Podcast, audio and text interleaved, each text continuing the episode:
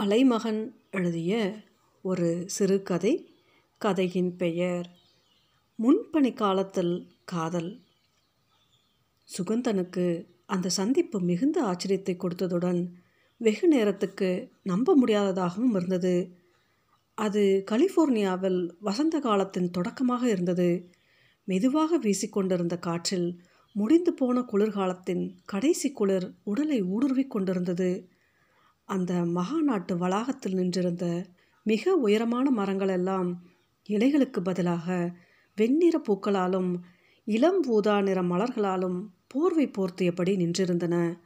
மாநாட்டு மண்டபத்தை ஒட்டி அமைந்திருந்த மிக அழகான அந்த பயிரியல் ஆய்வுக்கூடம் பல நூற்றுக்கணக்கான ஏக்கர் நிலப்பரப்பில் அமைந்த மிக பசுமையான தோட்டங்களை கொண்டிருந்தது. அப்போது தான் காலை வெயில் மெல்ல எட்டி பார்த்து கொண்டிருந்தது. சுகந்தனுக்கு நீண்ட காலத்துக்கு பிறகு வந்த இந்த வெயில் காலையில் மிகுந்த உற்சாகத்தை கொடுத்தது.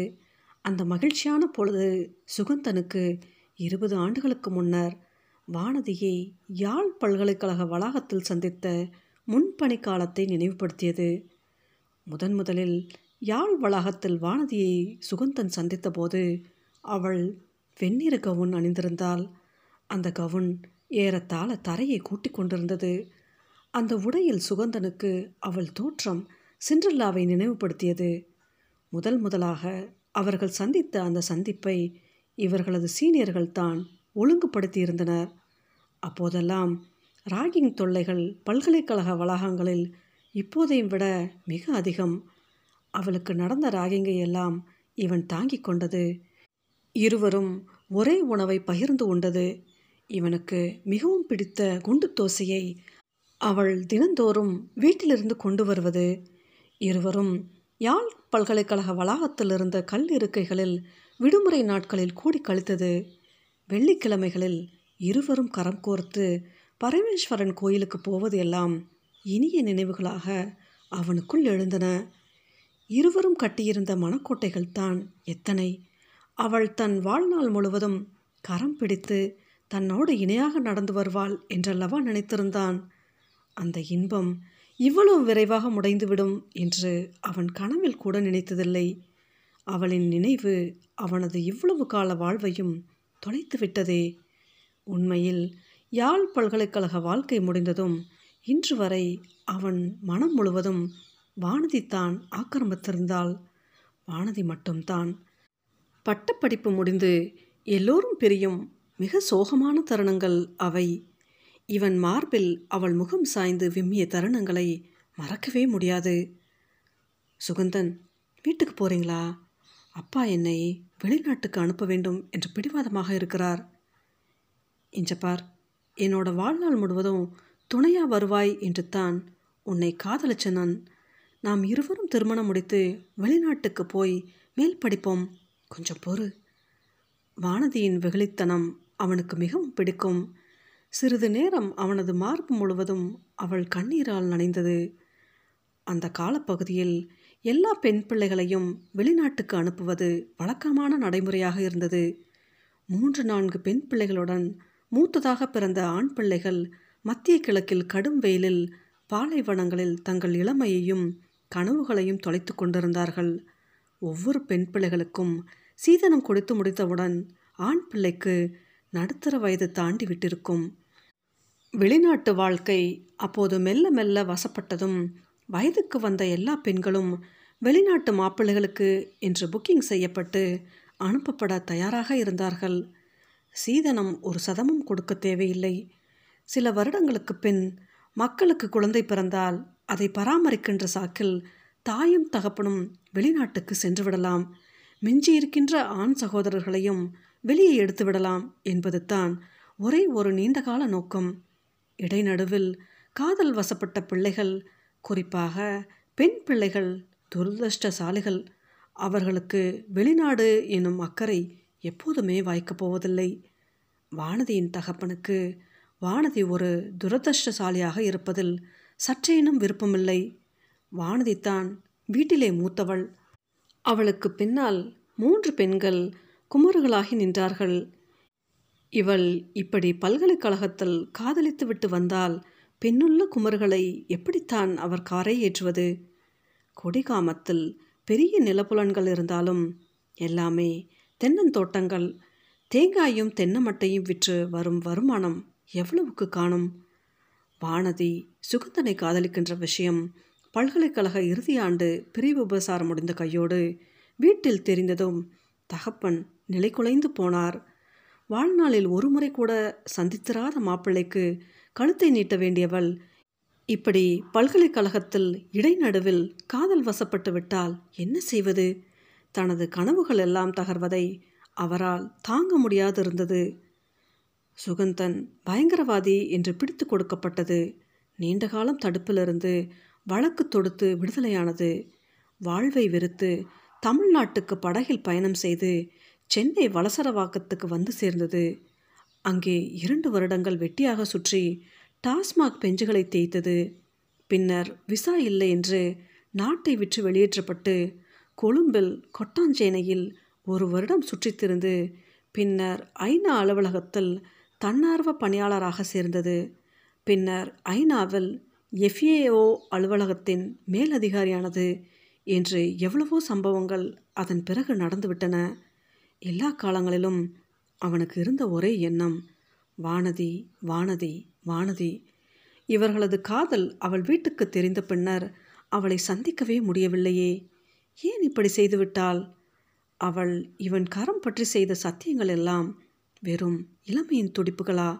அல்லது தனிமையின் தைரியத்தில் தன்னிலை மறந்து போனாளா? இடைக்கிடை அவளை பற்றி நண்பர்களிடம் விசாரித்து கொண்டிருந்தான். கனடாவில் என்கிறார்கள். அமெரிக்காவில் என்கிறார்கள். யார் என்ன சொன்னால் என்ன? வானதி எப்போதும் இவனின் மனதுக்குள்ளேயே இருந்து கொண்டிருக்கிறாள். இப்போதும் பஸ் கொழும்பிலிருந்து கொடிக்காமம் வழியாக யாழ்ப்பாணம் செல்லும் பொழுது இவன் மனம் இவனை அறியாமல் உணர்ச்சி வசப்பட்டு விடுகிறது. விடுமுறை நாட்களில் சும்மா இருக்கும் போதெல்லாம் இவன் உடனடியாக மோட்டார் சைக்கிளை எடுத்துக்கொண்டு கொடிக்காமம் சென்று விடுகிறான். அவளது வீட்டை தொலைவிலிருந்து பார்த்து ரசிப்பதில்தான் எவ்வளவு சந்தோஷம். இப்போது அங்கே எவரும் இல்லை. வீட்டை சுற்றி இவனது நினைவுகள் மட்டுமே இப்போது தங்கி இருக்கின்றன அன்று பகல் முழுவதும் அவள் வீட்டுக்கு அருகில் உள்ள குளத்தடியில் இருக்கும் வேப்ப மரத்தின் கீழ் இருந்து வானதியின் வீட்டையே பார்த்து கொண்டிருப்பான். அந்தி சாயத் தொடங்கியதும் வீடு திரும்புவான். அவளை பிரிந்து பதினைந்து வருடங்கள் ஓடிவிட்டாலும் வார விடுமுறை வந்தவுடன் அவளின் வீட்டுக்கு அருகில் உள்ள அந்த குளத்தடியில் இருப்பதே அவனுக்கு ஒரே மன நிம்மதி இவனுக்கு வந்த கல்யாண பொருத்தங்களையும் இவன் கணக்கில் எடுக்கவில்லை. கொளுத்த சீதனத்துடன் கொழும்பு வீடு வளவுடன் அம்மாவின் கண்ணீர் மூலமாக எவ்வளவு தந்திரங்கள். எதற்கும் இவன் அசைந்து கொடுக்கவில்லை. வானதியை காதலித்த அந்த மனதில் என்றைக்கும் வேறு ஒருத்திக்கும் இடமில்லை. மனம் ஒட்டாமல் திருமணம் செய்து என்ன பயன்? அது வெறும் போலித்தனம் தானே அதைவிட வானதியை நினைத்து கொண்டு மீதமுள்ள காலத்தை ஓட்டிவிடலாம். அவளுக்கு இப்போது திருமணமாகி குழந்தைகள் இருக்கலாம். எப்படி இருந்தால் என்ன? இவனுக்கு காதல் என்பது வெறும் வியாபாரமோ பண்டமாற்றோ இல்லை. காதல் என்பது சிலருக்கு கணநேர விளையாட்டு சிலருக்கோ பிரைம் டைம் பொழுதுபோக்கு. இவனுக்கோ அது மீதமுள்ள வாழ்நாளை அர்த்தமுள்ளதாக்கும் நினைவுகளின் ஒரு அங்கம். அவளை பிரிந்து தடுப்பிலிருந்து மீண்டு வந்ததும் தொடர்ச்சியான மதுபோதையில் மூழ்கி கிடந்தான். வாழ்வின் துயரங்கள் கனநேரம் எனும் விலகாத இரண்டு நாட்கள் அவை. கொடிகாமத்து குளத்தடியில் புகைத்த சிகரெட்டுகள் இவன் உடலை மெல்ல மெல்ல எரித்து கொண்டிருந்தன.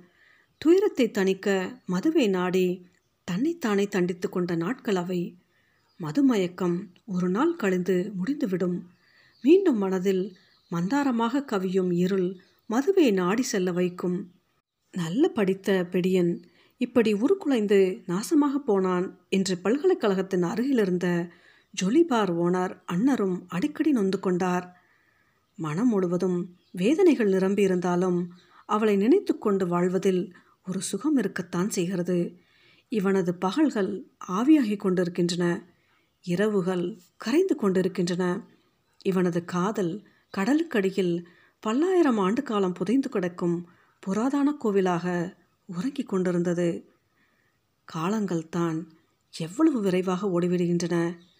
கலிஃபோர்னியாவில் இந்த ஆண்டு வசந்த காலத்தின் தொடக்கத்தில் எஃப்ஏஓ உணவு தன்னிறைவு அடைவதில் உயிரியல் தொழில்நுட்பத்தின் பங்கு பற்றிய சர்வதேச மாநாட்டை ஒழுங்கு செய்திருந்தது. சுகந்தனுக்கு மாநாட்டில் மாலை நேர அமர்வினை ஒருங்கிணைப்பாளர்கள் ஒதுக்கியிருந்தனர். காலை அமர்வில் யார் யார் பேசுகிறார்கள் என்பது பற்றி அவன் அக்கறைப்படவில்லை. முதலாவது உயிரியல் தொழில்நுட்பம் பற்றிய சிறப்பு உரை தொடங்கும் வரை சிரத்தையின்றி அமர்ந்திருந்தான். அமர்வுக்கு தலைமை வகித்த நெடிய ஆப்பிரிக்க அமெரிக்க பெண்மணி அறிவித்தாள் இந்த அமர்வின் முதலாவது உரையை நிகழ்த்தும் பேச்சாளர் கலாநிதி வானதி சிவகுமாரன். சுகந்தன் திடுக்கிட்டு நிமிர்ந்து உட்கார்ந்தான். நெஞ்சு படபடவென்று அடித்து கொண்டது. ஒருவேளை அவள்தானோ கணநேர சந்தேகம்தான். அவளைத்தான் சுகந்தனால் நம்பவே முடியவில்லை. அன்று தான் காதலித்த வெகுளி வானதி அல்ல இவள் என்பது தெளிவாக புரிந்தது. என்றாலும் மனதுக்குள் இவ்வளவு காலம் இருந்தது அவள் அல்லவா? அவளை கூர்ந்து கவனித்தான். அவளது முகம் தெளிவாக முதிர்ச்சி கொண்டதாக இருந்தது. நீண்ட கூந்தல் வைத்து அதை முன்னும் பின்னும் சுரட்டி விட்டு கொண்டிருந்த வானதி அல்ல ஒரு தொழில்முறை நிபுணராக முடியை கத்தரித்து அழகான ஸ்கர்ட் அண்ட் ப்ளவுஸ் அணிந்து மேலாக ஒரு மெல்லிய கோட் ஒன்றும் அணிந்திருந்தாள். ஆனால் குறு குறு என்று பார்க்கும் அவள் கண்கள் இன்னும் மாறவே இல்லை. சுகுந்தனின் முகத்தை வட்டமடித்துவிட்டு சடதியாக கனப்பொழுதில் கீழே பார்க்கும் கண்கள். அன்று அவளது உரைத்தான் மிச்ச எல்லா உரைகளிலும் பார்க்க மிக மேலானதாக சிறப்பான ஒன்றாக அமைந்தது. எவ்வளவு அழகாக அமெரிக்க ஆங்கிலத்தை பேசுகிறாள். இவனை அவள் கவனித்திருப்பாளா?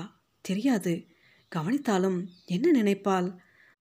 அவளது உரை முடிந்ததும் துக்கம் மேலிட முதல் அமர்விலிருந்து சுகந்தன் வெளியேறினான். அவர்களது சந்திப்பு அன்று மாலையே நடந்தது. இவனது உரை முடிவடைந்து தேநீர் சாலையை நோக்கி இவன் நடக்கும்போது பின்னாலிருந்து ஒரு குரல் சுகு. ஆமாம் அவளே தான் இவ்வளவு காலத்துக்கு பின்னும் அவன் அந்த வளாகத்தில் ஒழித்த குரலை மறக்கவில்லை. அவனை நோக்கி நிமிர்ந்த நடையுடன் நிதானமாக நடந்து வந்தால் அருகிலேயே அழகான பெண் குழந்தை அவளைப் போலவே. ஐந்து வயது இருக்கலாம். இருவரும் சந்தித்து கொண்டபோது இவனுக்கு என்ன பேசுவது எப்படி தொடங்குவது என்று ஒன்றும் புரியவில்லை. எவ்வளவு விசித்திரமான மனம். பதினைந்து ஆண்டுகளாக மனதுக்குள் சேமித்த அவளது குரல் அதை கேட்க வேண்டும். அவனது மனதில் இருக்கும் அவளது குரல் மாறிவிட்டிருக்குமோ என்று சுகந்தனுக்கு அச்சமாக இருந்தது. அவனால் தொடர்ந்து ஏமாற்றங்களை தாங்க முடியாது. சுகு நல்லா இருக்கியா? அவளது குரல் ஓரளவுக்கு உடைந்து விட்டிருந்தது. நல்ல வேலை குரல் மாறவில்லை. என்னிடம் ஒரு வார்த்தை கூட சொல்ல வேண்டும் என்று உனக்கு தோன்றவில்லை இல்லையா? இவனது குரலில் ஒலித்தது ஆற்றாமையா கோபமா அல்லது துக்கமா என்று புரியாமல் அவன் குழம்பினால் மூவரும் அருகிலுள்ள பூங்காவை நோக்கி நடந்தனர். சுகு நான் இதுவரை சூழ்நிலை கைதியாகவே இருந்துட்டேன். இன்று வரை எனக்காக வாழ்ந்ததே இல்லை. எனது முடிவுகளை எனக்கு சுயமாக எடுக்க இதுவரை எனக்கு சுதந்திரம் இல்லை. சுகு நீ என்னை நினைவில் வச்சிருக்காயா? அவளின் பேச்சு அவனை மிகவும் சங்கடப்படுத்தியது. வானதியை நினைக்காமல் ஒரு கணம் கூட அவன் கழித்ததில்லை. ஆனால் அவன் இன்று வானதியிடம் தன்னிலை விளக்கம் கேட்கவில்லையே. பேச்சை மாற்றினான். மிஸ்டர் சிவகுமாரன் எப்படி இருக்கிறார்? அவளது முகம் மாறியது. சுகு நான் நம்மை பற்றி மட்டுமே பேச வந்திருக்கிறேன். இவ்வளவு காலத்தையும் நான் வீணடித்து விட்டேன். இனிமேலும் வீண் கதைகளை ஏன் பேச வேணும்? அவளது குழந்தை சுகுந்தனின் கையை பிடித்து அங்கிள் என்று இழுத்தது. வானதி குழந்தையை இழுத்து அணைத்து கொண்டாள். அதன் தலையை மெதுவாக வருடிவிட்ட பின்னர் சொன்னாள் Anu call him dada not uncle பின்னர் நிமிர்ந்து சுகந்தனை பார்த்தாள். சுகந்தன் பேச்சற்று நின்றான். அன்றைக்கு போலவே இப்போதும் இவனுக்கு அவள் பேச சந்தர்ப்பம் கொடுக்கவில்லை. சுகு நான் எடுக்காத முடிவுகளுக்கு நான் எப்படி பொறுப்பேற்க முடியும்? இதுவரை அப்பாவுக்காகவும் அம்மாவுக்காகவும் குழந்தைக்காகவும் மட்டுமே நான் வாழ்ந்திருக்கிறேன். எனக்காக ஒரு கணம் கூட வாழ்ந்ததில்லை. எனது மனதை ஒருவர் கூட இன்று வரை புரிந்து கொள்ளவே இல்லை. திருமணம் ஒரு வழிப்பாதை இல்லையே. அழகான ஆங்கிலம் அவள் நாவில் பட்டு சற்று துயரம் தோய்ந்து வெளிவந்தது. ஆனால் இப்போது எனக்காக வாழ வேண்டும் என்று தோன்றுது. என் மனசின் உண்மையான உணர்வுகளுடன் என்றுமே சம்பந்தப்படாத ஒருவனின் முன்னால் மனைவி என்ற பெயரோடு வாழ்ந்து பொழுதை போக்குவதை விட உனது காதலியாகவே இருந்து விடுறன். இந்த வார்த்தைகளை சொல்வதற்காகவே அவள் பதினைந்து வருடங்கள் ஒத்திகை பார்த்திருக்க வேண்டும். தனது வாழ்க்கையில் அவள் முதன் முதலில் எடுத்த தீர்க்கமான முடிவு அது. எந்த பிசரும் இல்லாமல் தெளிவாக கந்தனின் கண்களை பார்த்து சொன்னாள். கந்தன் ஒரு கணம் விக்கித்து நின்றான். தன் மார்பில் முகம் புதைத்து என்னை கைவிட்டு விடாதீர்கள் என்று சத்தியம் வாங்கி கொண்ட வானதியா இவள்? எவ்வளவு தெளிவாகவும் தீர்க்கமாகவும் பேசுகிறாள். அவனுக்கு அவள் மீது திடீரென்று மரியாதை கலந்த பயம் ஒன்று உருவானது. அவளுக்கு முன்னால் தனது ஆளுமை சற்று ஒளியிழந்து போய்விட்டது போல ஒரு எண்ணம். காதல்தான் ஆண்களையும் பெண்களையும் எவ்வாறெல்லாம் மாற்றிவிடுகிறது இந்த நீண்ட கால இடைவெளியில் அவளில் ஏற்பட்ட தன்னம்பிக்கையும் துணிவையும் அவனால் வியக்காமல் இருக்க முடியவில்லை. அவளை நேரில் பார்க்கும் துணிவு கூட இப்போது அவனுக்கு இல்லை. அவளது காதல் மணலில் விழுந்த விதையாக இருந்திருக்கிறது. சுகந்தனை கண்டதும் விரைவாக அது உயிர் தெளிந்து விட்டது. வாழ்வில் நம்ப முடியாத விஷயங்கள் எவ்வளவு சுலபமாக நாம் எதிர்பாராத போது நடந்து விடுகின்றன. காலம் சில வேளை முடிச்சுகளை பிழையாக போட்டு விடுகிறது. ஆனாலும் அரிதிலும் அரிதாக பின்னர் அது சரியாக திருத்தி கொண்டு விட வேண்டுமென்று வாய்ப்பை தருகிறது. ஆனால் உலகத்தில் இரண்டாவது வாய்ப்பு என்பது ஒரே ஒரு தடவை மட்டும்தான் என்பதை சுகந்தன் நன்கறிவான். பூங்காவில் இருந்த மரங்களிலிருந்து ஊதா பூக்கள் மெதுவாக கீழே உதிர்ந்து கொண்டிருந்தன. வானதி அவளது சுகுவின் மார்பில் முகம் புதைத்து விம்மிக் கொண்டிருந்தால் சுகந்தனின் கரங்களுக்குள் அடங்கியிருந்த வானதியின் முகத்தில் சுகந்தனின் கண்ணீர் துளிகள் பட்டு தெரித்தன. சுகந்தனுக்கு யாழ் பல்கலைக்கழகத்தில் வானதியை முதன் முதலில் மார்போடு அணைத்து கொண்ட இருபது வருடங்களுக்கு முந்தைய அந்த அழகான முன்பணி காலத்தின் காலை பொழுது நினைவுக்கு வந்தது. அன்று எவ்வளவு குதூகலத்துடன் ஓடி வந்து கட்டிக்கொண்டாள் அந்த முன்பணி காலத்துக்கு பின் நிகழ்ந்த எந்த சோகங்களும் இப்போது அவனுக்கு நினைவில் இல்லை அவளுக்கும் தான். அந்த காலங்கள் அவர்களது நினைவிலிருந்து அந்த கணத்தில் மறைந்து போயின. அவற்றுக்கு அவர்கள் வாழ்வில் இனி இரண்டாவது வாய்ப்பு கிடையவே கிடையாது. சுகந்தனுக்கு மிக நீண்ட காலத்துக்கு பின்னர் மனம் மிகவும் லேசாகி இருந்தது. இருள் கவிய தொடங்க குளிர் மெல்ல உடலை ஊசியாக குத்தத் தொடங்கியிருந்தது. மாநாட்டு வளாகத்தை சுற்றிலும் வண்ண மின் விளக்குகள் ஒளிரத் தொடங்கி மரங்களுக்கிடையே வர்ணஜாலம் காட்டத் தொடங்கியிருந்தது.